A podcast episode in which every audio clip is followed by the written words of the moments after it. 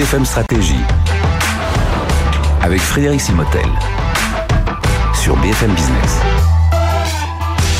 Bienvenue dans cette nouvelle session BFM Stratégie. On va parler d'optimisation des achats, de la logistique, comment adapter les supply chains à l'heure des polycrises. Avec, euh, c'est un des sujets hein, principaux du forum de, Davos, la, poly, la, préoccupation des dirigeants autour de toutes ces crises, hein, crise énergétique, crise géopolitique, euh, les crises euh, financières aussi quelque part avec ce taux, ces taux, euh, l'inflation. Enfin voilà, il y a beaucoup de choses dont on va discuter avec euh, notamment Denis Divito. Bonjour. Bonjour Frédéric. Denis, merci d'être avec nous. Vous êtes directeur général d'Inverto France. Alors Inverto, c'est une filiale du BCG, hein, du Boston Consulting Group, qui est le partenaire de, de ce BFM Stratégie.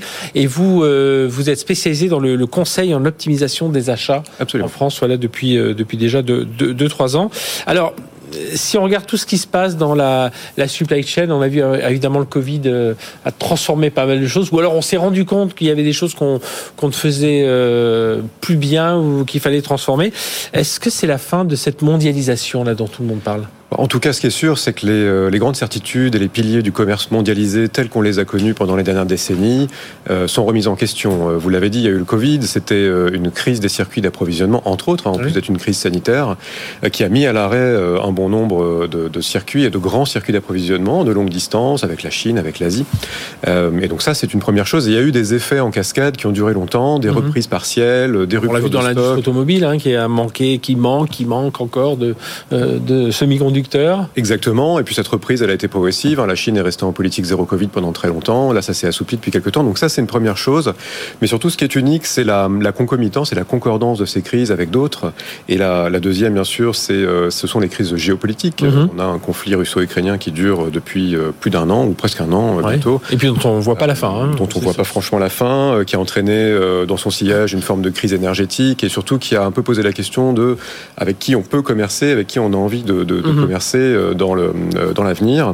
Et puis il y a un troisième élément qui est la crise climatique et on a vu en 2022 le, que, que de tristes records ont été battus en matière de température, à la fois en France et globalement, et aussi de déficit de, de, de précipitation. Et quand on sait que 80% des émissions de gaz à effet de serre d'une entreprise sont dans sa chaîne de valeur et 60 ou 70% dans l'amont de cette chaîne de valeur, oui.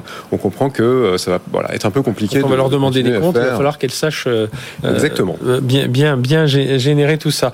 Alors, euh, donc aujourd'hui, les entreprises reconfigurent. Puis je pense qu'il y a un autre sujet. Je, rajoute juste un petit mot.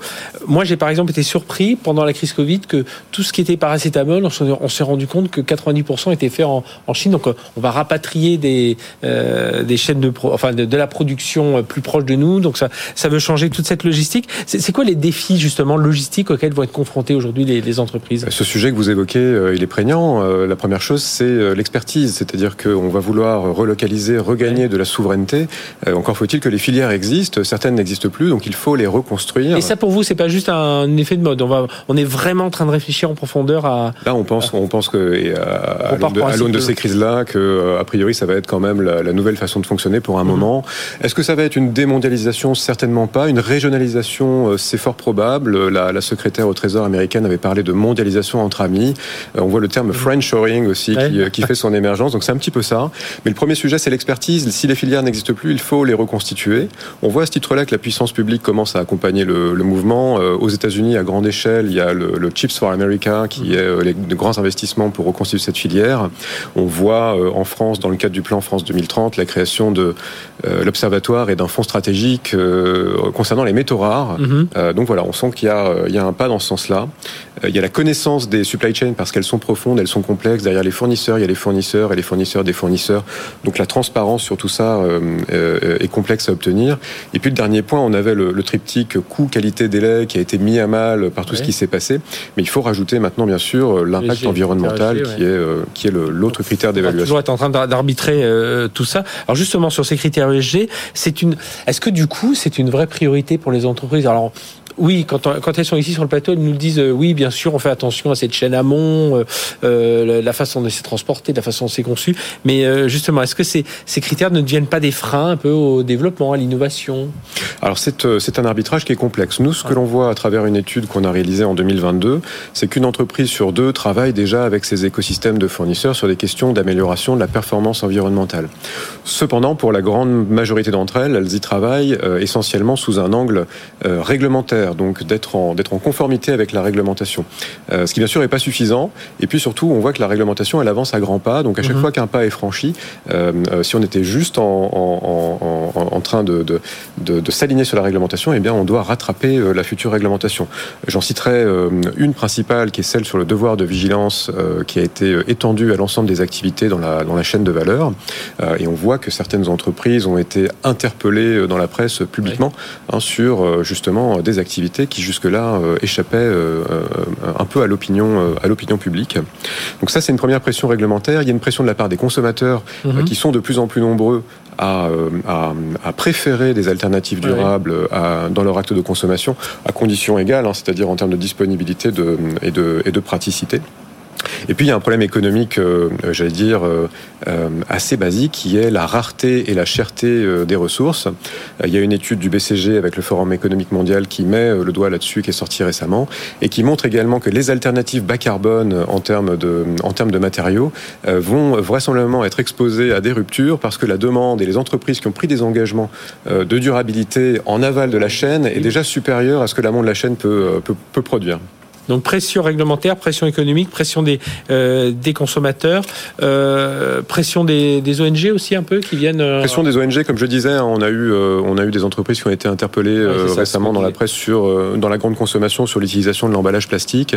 Donc on voit maintenant hein, que c'est non seulement son, sa propre activité qu'il faut contrôler, mais tout ce qu'il se passe aussi euh, dans l'amont de sa, chaîne de valeur.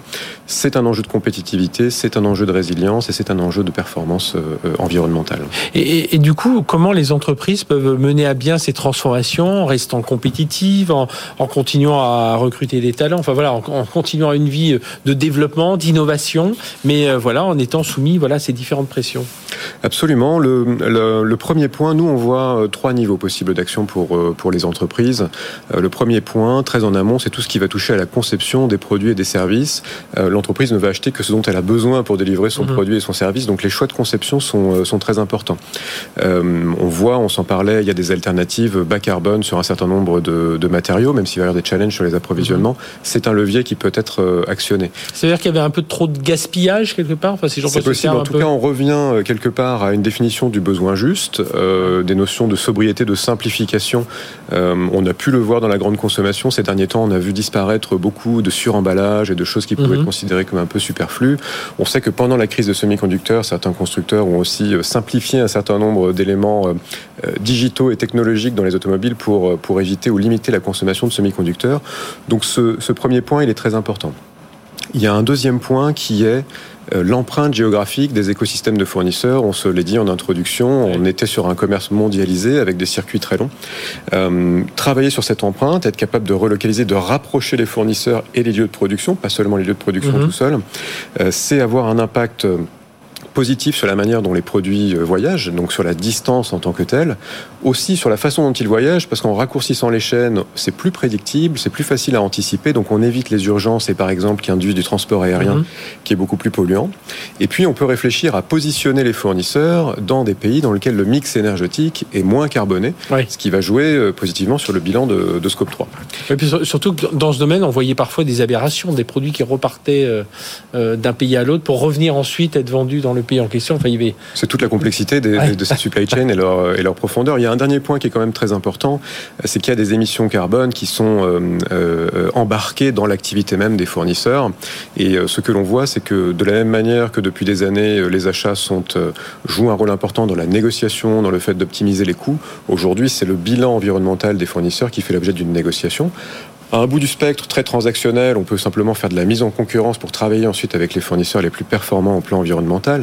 À l'autre bout du spectre, on peut imaginer des partenariats dans lesquels on va cofinancer de la transformation, des investissements, des énergies renouvelables, de la décarbonation conjointement avec les, avec les fournisseurs. Alors avec euh, Inverto notamment, euh, Denis De Vito, vous vous intéressez, c'est l'optimisation des achats. C'est-à-dire pour les, enfin, les directions des achats, là, elles doivent être un peu perturbées par ce qui se passe, parce qu'entre, euh, bah, vous nous disiez les, les, différents arbitrages, coût, qualité, délai et ces critères USG, comment elles doivent euh, un peu se comporter aujourd'hui? Bah, Les directions des achats et les directions euh, générales, donc elles mhm. doivent être dans l'anticipation permanente et surtout elles doivent élever ce sujet au niveau des directions générales et travailler de manière conjointe avec l'ensemble des autres fonctions, l'ingénierie, le marketing, mhm. la logistique, la production, pour que l'ensemble des leviers que l'on vient de, de décrire être actionné. Le plus difficile, en fait, dans, les points que vous, vous donniez comme euh, euh, en disant la conception du produit, il fallait revoir la conception du produit-service, revoir euh, le pilotage de la performance des fournisseurs. Je pense que le plus compliqué, c'est finalement c'est l'écosystème à gérer parce que c'est c'est là où on a un peu moins la main. Euh. C'est le plus compliqué et c'est surtout celui pour lequel on est le moins prêt. C'est celui qui est de long terme puisque les investissements, euh, la puissance publique fait une partie du, travail, mais c'est mhm. les entreprises qui vont faire le reste euh, du travail avec leurs fournisseurs pour rapprocher les écosystèmes de fournisseurs, pour les redévelopper dans des géographies qui, qui permettent d'aboutir à une performance environnementale supérieure. C'est une transformation de fond qui va se faire dans le long terme. Et puis traditionnellement aussi le, le travail sur la conception des produits, ça se fait dans certaines industries beaucoup avec la participation euh, des achats, mhm. des pratiques qui existent, mais qui sont toujours euh, euh, sujettes à beaucoup de complexité quand il s'agit de faire parler un langage commun à une dizaine de parties prenantes différentes autour de la table. Eh bien, merci d'être venu nous parler de tout ça. Denis Divito, directeur général d'Inverto France, donc filiale du BCG qui s'intéresse à l'optimisation de, de ses achats. et justement, là, il faut vraiment réfléchir parce qu'on l'a dit, hein, toutes ces différentes crises, ça pousse les entreprises à, revoir complètement leur, leur, leur supply chain et voir tous les arbitrages à avoir. Merci d'avoir été avec nous. On se retrouve très bientôt pour une nouvelle session BFM Stratégie.